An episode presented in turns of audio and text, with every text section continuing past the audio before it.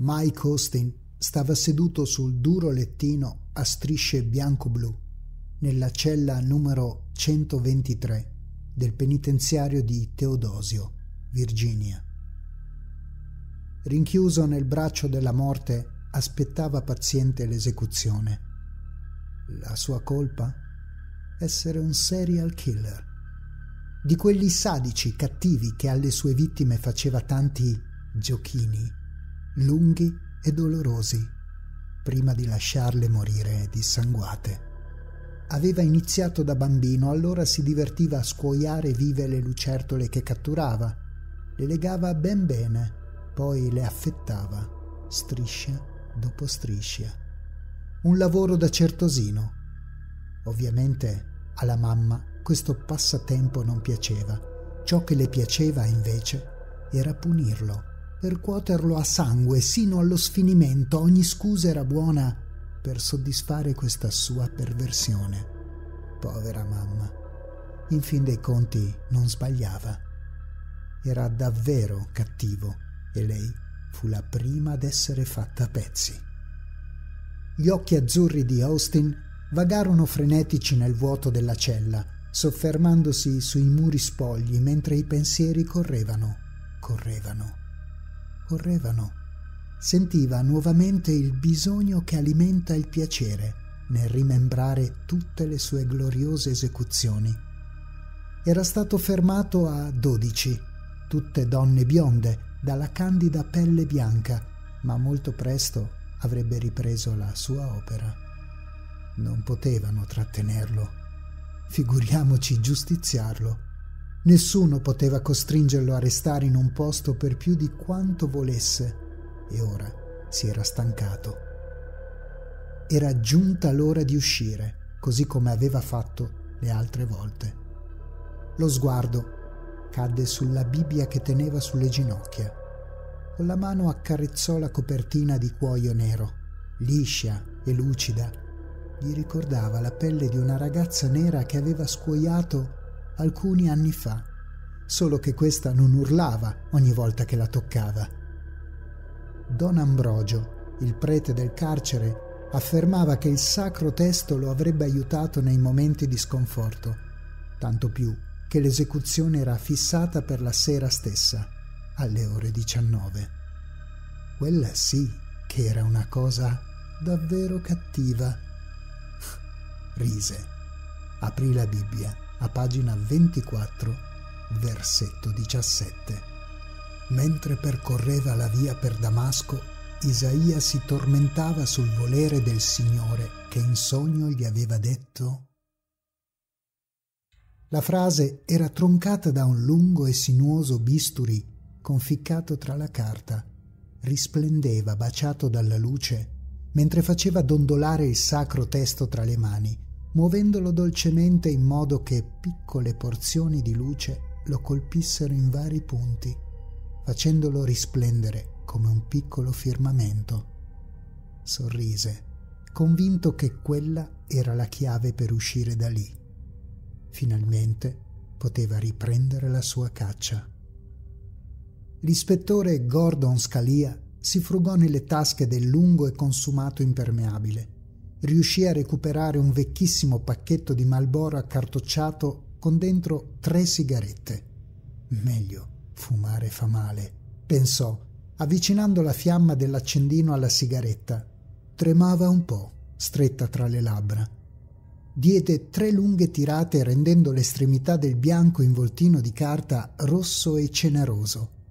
Dense nubi grigie salivano verso il soffitto, saturando l'aria. «Hey, Gordon! Non sai che fumare fa male?» «Sì, ma sto cercando di smettere».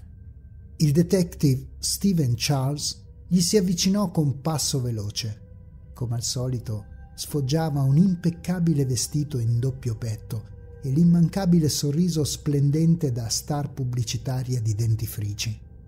Odiava visceralmente quello spilungone dalla battuta pronta e spiritosa, lo faceva sentire ancora più pezzente di quanto lo era realmente. Guardandolo più volte si domandava se fosse realmente un poliziotto Ho un modello di Valentino che giocava a fare lo sbirro. Lo odiava ancor di più da quando aveva catturato il maledetto Austin. Gli aveva dato la caccia per sei lunghi anni, per tre volte era riuscita a fuggire dopo l'arresto. La sua vita era stata rovinata da quel rincorrersi che sembrava non avere mai fine. Non poteva mandar giù il fatto che fosse stato proprio lui, l'ultimo arrivato, a catturare la sua preda. Era arrivato anche a pensare che il vecchio Austin si fosse volutamente fatto catturare da Steven, ultimo dispetto di un vecchio nemico. «Allora, oggi è il gran giorno! Frittata mista!» riprese Steven, più sarcastico del solito, espandendosi nel suo miglior sorriso d'Urbans. Quasi lo abbagliava. «Scommetto che non vedi l'ora!» «Certo! Guarda come saltello di gioia!» Gordon allargò le braccia per rendere ancora più esplicita la sua staticità. «Ah! ah, ah sempre le solite battute spiritose!» Così dicendo, gli mollò una pacca sul bisunto impermeabile, sollevando piccole nubi di polvere. «Già!» Steven rise ancora, quasi piegandosi in due. Gordon gettò in un angolo la cicca e si infilò un'altra sigaretta in bocca, voltandogli disgustato le spalle. «Aspetta, aspetta! Davvero non rimani a vedere l'esecuzione?»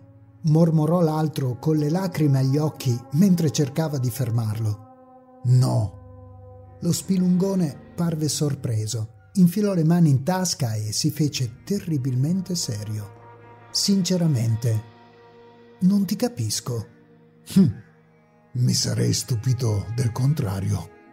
Gordon gettò la sigaretta proprio sotto il cartello rosso con la scritta «Vietato fumare» e si incamminò verso l'uscita. Una donna dai lunghi capelli biondi raccolti in un perenne disordine. Un viso scavato dall'ingeneroso passare del tempo che le conferiva un'età doppia di quella reale. La pelle bianca decadente sotto due occhi spiritati dalla pazzia e quella voce stridula e sibillina che rimbalzava per le stanze. «Sei cattivo, Mike. Bisogna punirti». La donna sembrava un enorme orco fatto di buio e gelo. Sovrastava il piccolo fagotto di carne e stracci che tremava ai suoi piedi, con il terrore che a malapena gli lasciava uscire dalla bocca sconnesse suppliche di perdono. «Mamma, ti prego, non farmi male. Sarò buono, prometto». Lei non l'ascoltava. Sollevava per aria quell'esile braccio che non sembrava capace di tanta forza, ma quando calava fendendo l'aria, la striscia di cuoio nero che reggeva produceva un sibilo cupo, poi uno schiocco forte e un lancinante urlo di dolore. Quel braccio instancabile continuava nella sua corsa pazza, avanti e indietro, per ore. Ad ogni passaggio portava via un pezzo di quel piccolo corpo martoriato, mentre negli occhi del bambino rimaneva, confusa dalle lacrime, quella sagoma oscura e il luccichio sinistro della fibbia argentata che colpiva. Poi c'era quella frase orribile, sempre seguita dallo stesso suono. «Sei cattivo, cattivo. Cattivo, cattivo, cattivo, cattivo! No! Mamma! Basta!» Sudava, tremava, piangeva. I grandi occhi azzurri sembravano torrenti in piena per le lacrime che aveva versato. Mike rimase immobile, fissando le sbarre e il nulla oltre, seduto sul letto con in mente ancora quelle immagini. L'incubo che lo tormentava quasi ogni notte, lasciandogli al risveglio la vocina stridula che gli rimbalzava nel cervello come una palla impazzita. «Cattivo, cattivo, cattivo, cattivo, cattivo, cattivo, cattivo! Basta!» portò le mani tremolanti a coprire le orecchie, ma la voce, come sempre, non spariva. Continuava rimbombante per ore ed ore come un eco lontano. Ricordò come la prima volta fu facilissimo zittirla. Era bastato afferrare la striscia di cuoio al volo, mentre la madre le faceva fendere l'aria, e tirare a sé quel fragile corpo che lo reggeva, precipitandola sul coltello che teneva in mano. Nel trambusto generale era caduto sul pavimento. La mamma era troppo concentrata nel dare sfogo alla sua furia per accorgersi che l'aveva raccolto. Non poteva certo immaginare una sua ribellione. Lei era stata la prima. La sua agonia durò mezz'ora, immersa in una pozza di sangue sempre più grande, con quella lama ficcata nel ventre che bruciava, bruciava, bruciava. Per tutto il tempo continuò a ripetere una sola parola: cattivo! Da allora quella voce lo perseguitava, di notte o di giorno, e in tutto quel tempo non aveva trovato altro modo per zittirla che uccidere ancora. Tutte quelle pazze che tormentavano i loro bambini, lui, in fondo, li liberava da quegli abusi. Avrebbero dovuto essergli grato, altro che giustiziarlo. Era convinto che, prima o poi, avrebbe trovato un modo per zittire definitivamente quella dannata voce. Allora, finalmente, avrebbe trovato la pace. La guardia nera, dal brillante nome di Albert Morton, inciso sulla targhetta argentea che teneva appuntata sulla divisa, si fermò dinanzi al cancello sbarrato alle diciotto e quarantacinque. Disse solo poche parole. «È ora!» «Sono pronto!» disse Austin, alzandosi dal letto sorridendo.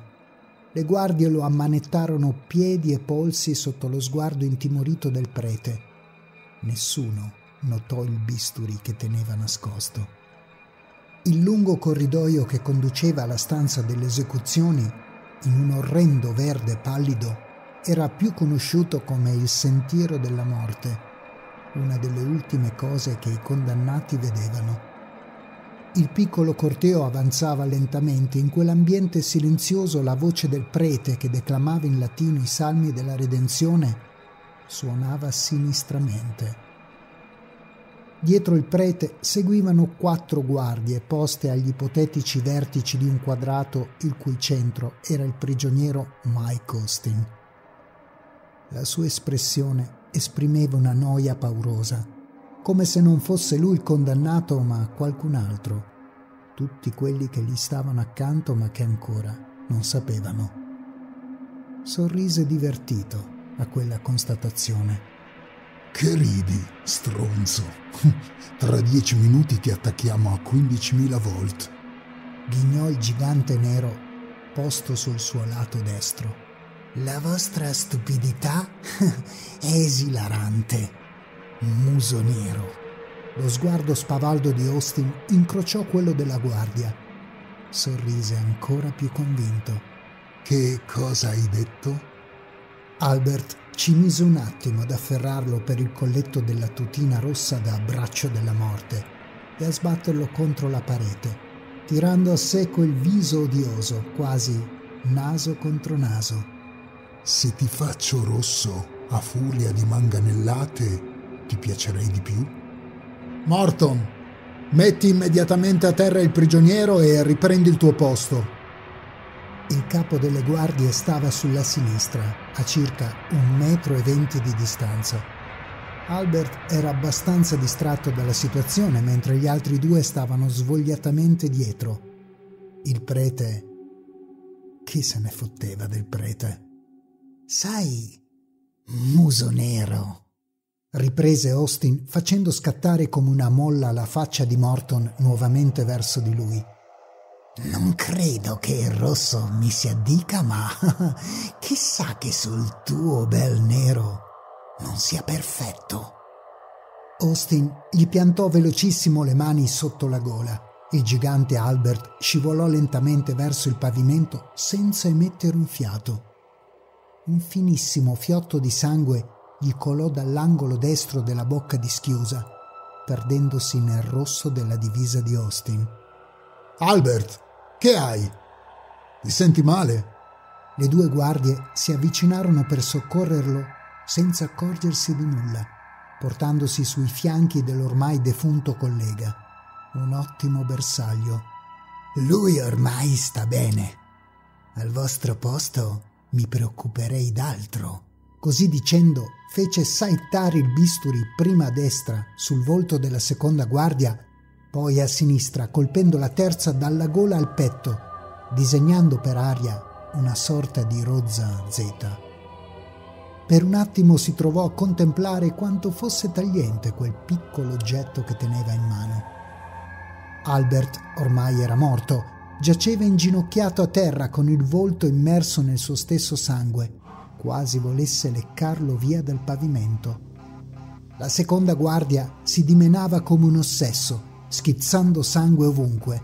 Teneva le mani calate sul volto ed urlava: «I miei occhi! I miei occhi!» Il terzo, invece, fu un lampo. Cadde in ginocchio a terra, tenendosi l'enorme squarcio che gli aveva aperto al collo nell'impossibile tentativo di tamponare la ferita. Un attimo dopo era morto. Il capo delle guardie probabilmente non aveva capito molto di quanto era accaduto. Vide semplicemente i suoi uomini cadere morti a terra in un mare di sangue. Quando si rese conto che Austin era riuscito a liberarsi, estrasse finalmente la pistola determinato ad abbatterlo. L'alzò per prendere la mira e colpire, ma fece in tempo solo a vedere il bisturi fendere l'aria, puntando dritto contro di lui. cinquanta secondi. Tutto si era concluso in neanche un minuto. Austin contemplò soddisfatto il suo operato. Nonostante i due mesi passati in cella, non aveva perso la sua tipica eleganza di movimento. Ne era felice. Avanzò di cinque passi verso il corpo del capo delle guardie, lo rigirò a faccia in su, osservandolo dubbioso. Non andava bene. Prese saldamente l'estremità del bisturi e la strappò via dall'occhio destro del cadavere.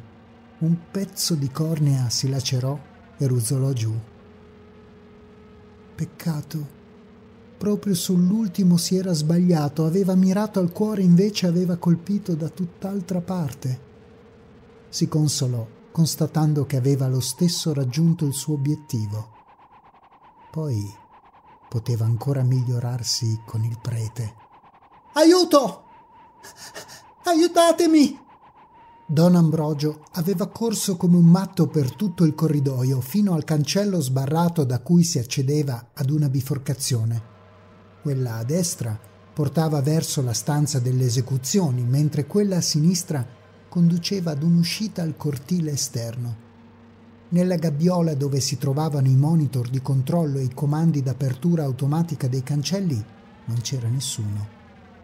Dove erano finiti tutti? Guardava frenetico oltre le sbarre, sperava che da un momento all'altro qualcuno sarebbe accorso, attratto da tutte quelle urla. Ma non arrivò nessuno.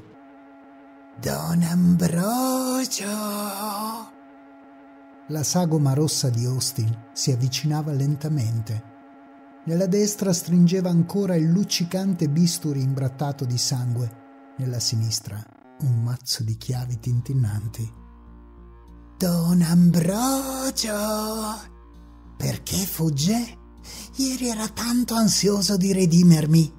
Non avrà mica paura di incontrare Dio?» «Stai lontano. Io non ti ho fatto nulla di male!» «Come tutti!»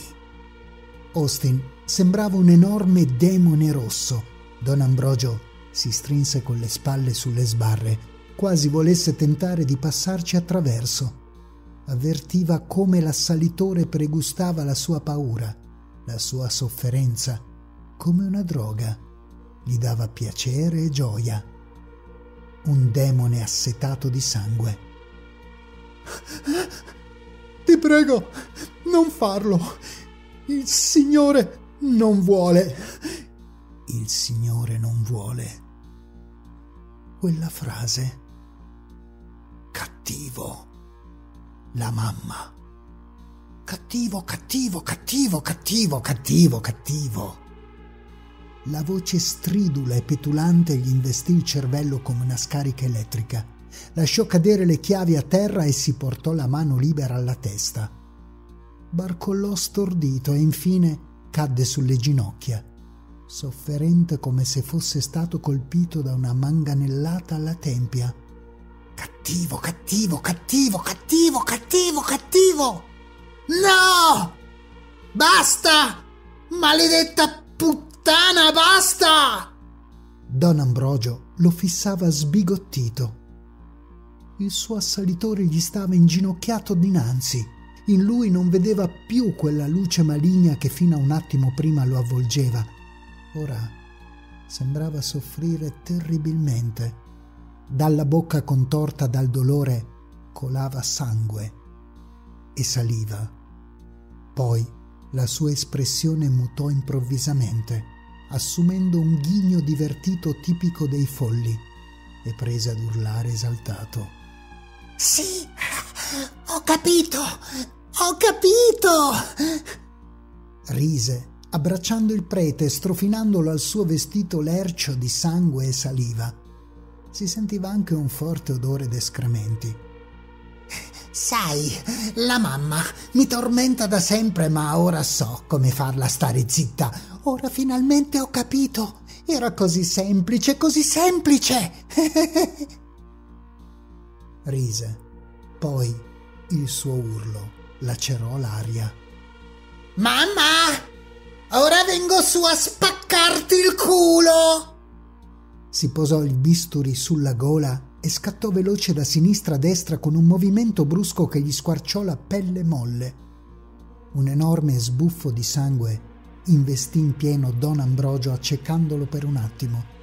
Sentì il suo sapore amarognolo riempirgli la bocca. Disgustato, avvertì il corpo di Austin che gli si abbandonava sopra. Cinque minuti dopo, un gruppo di guardie finalmente arrivò. Don Ambrogio era sempre lì, immobile. Per quanto gli domandassero cosa fosse successo, lui rimase muto. Non si riprese mai più dallo shock. Segnaliamo a tutte le auto del settore quattordici la presenza di una Ford Scorpion color grigio metallizzato, targa K A uno tre cinque sei G T, presumibilmente diretta a nord. In tutta la zona sono stati istituiti posti di blocco. Ricordiamo la pericolosità dell'individuo, armato. Le sue generalità.